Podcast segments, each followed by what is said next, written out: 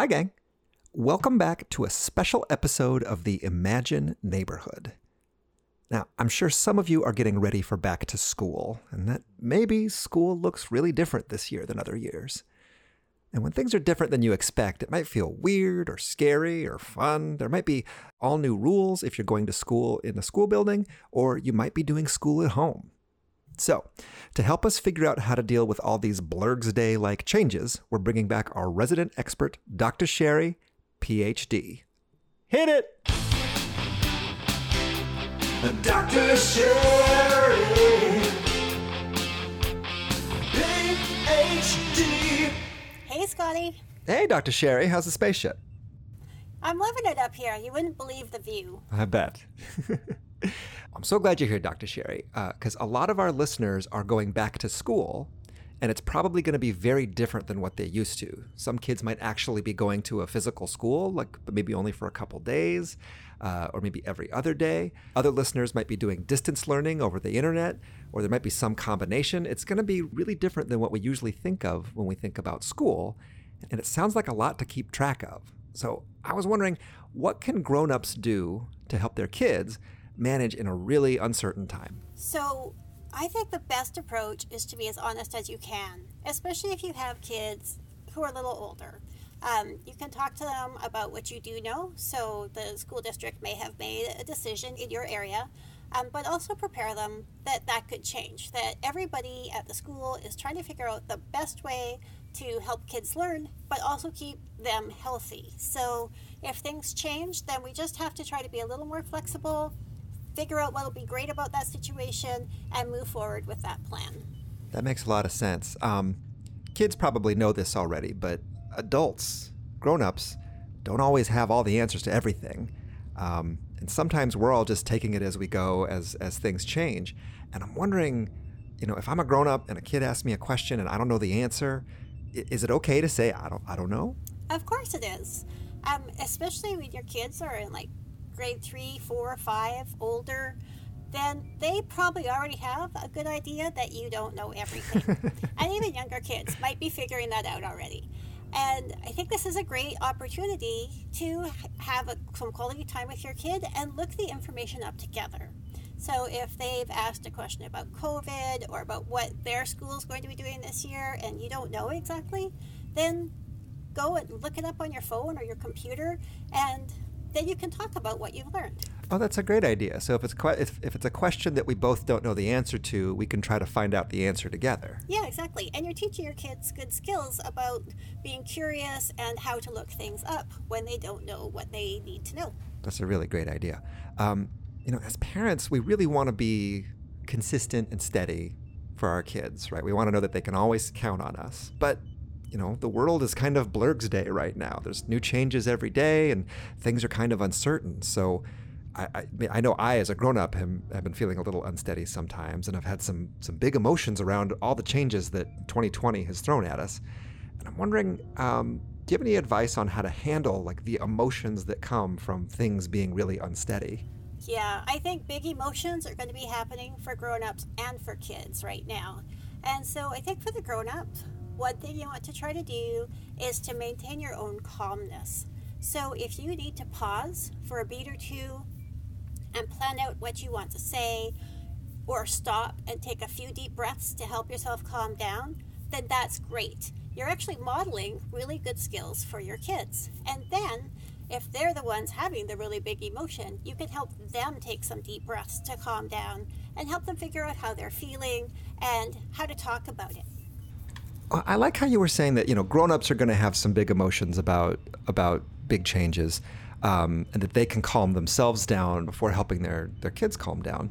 And I'm wondering, you know, kids might have a lot of really different emotions about back to school. They might be really excited because they want to see their friends and have lunch and recess, and uh, you know they're they're going to be moving up to a new grade and all the great stuff that comes along with that.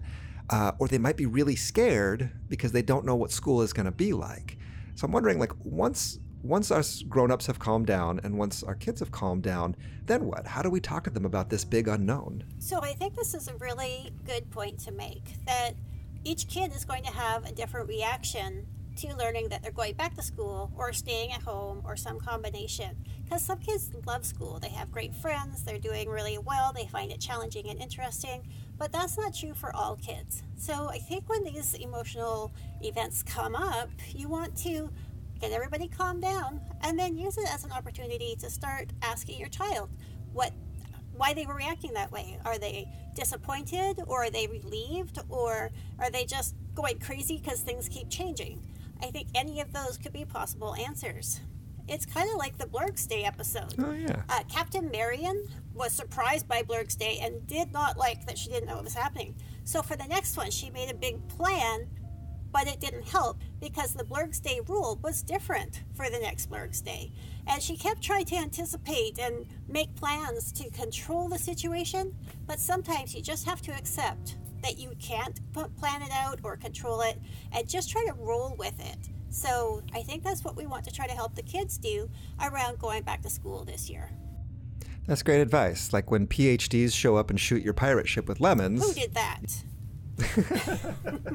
You know, one of the things that so a lot of listeners probably um, are going to be doing remote learning. So they're they're learning with their teacher or with their class uh, through the internet on a tablet or a laptop. Um, and something that that you know I know that I would miss would be like seeing all my friends, all the social side of of school and social emotional learning. And so I'm wondering if you have any recommendations for ways that grown-ups can help build their kids' social skills or help keep them socializing during a time when they can't really be in the same physical location as their friends. Yeah, so I understand that can be a really big challenge for kids and for parents. And so, one thing to remember is that even though kids can't see their friends in person, they can see the family in person. You guys are all each other's social group, especially right now. So, try to make a little time for games or um, crafts or doing the kinds of things that your kids like to do. In terms of letting kids spend time with other kids, um, as much as we generally don't like to have a lot of screen time, right now that's one way that kids can interact with each other safely. So um, there are digital platforms where they can connect to their friends. Uh, there's online gaming. So I have some friends who kid, whose kids get together with their friends um, to play these games. And it's very interactive, and they get to talk and cheer each other on. Um, yeah, so I think there are ways to do it. We need to be a little more creative. Uh, you can also introduce your kids to a really old fashioned technology, which is talking on the phone. Um, so if you're trying to limit screen time, maybe that's a solution where they can talk to their friends and still have that interaction, but without the screen time. Even if you're doing everything you can to help your kids spend time with their friends, there still might be some big emotions, or one day they might love it and the next day they won't. And it's really important right now, especially, to keep communication open. So, um, ask the ask your kids questions, or tell them about your own experience and how frustrated you are sometimes that you don't get to go into work anymore. Um, I think that as we model behaviors, kids are watching us all the time, and so you can really help them learn how to talk about their current situation or their worries. And that's something I've really noticed is that um, kids will often, rather than do what you say, they'll do what you do. So as much as you want to say something like, tell me about your feelings, like if you're able to talk about your feelings, then it'll help your kids know that that's okay and that's a good thing for them to do as well. Yeah, exactly. Oh, Scotty, I have to get going. It's Blurg's Day up here on my space station, and so today I had to do an experiment with octopuses instead of with emotions, and they're really hard to handle. One of them just escaped its tank. I have to go get it back. Good luck, Dr. Sherri. That sounds a little scary uh, or a little awesome. Play me out, boys. Dr. Sherri.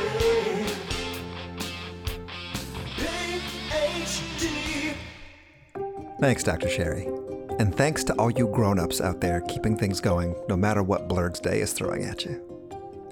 I know I'm going to be homeschooling and making new episodes of the show this year, but if you have any questions for me or for Dr. Sherri, or if there's a topic you would like us to cover, head over to our website, imagineneighborhood.org.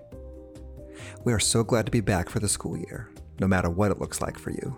And each week, we're now including activities and discussion questions with every episode. You can find them at imagineneighborhood.org, and while you're there, let me know. How are you kind today? I'm Scotty Iseri. Thanks for listening.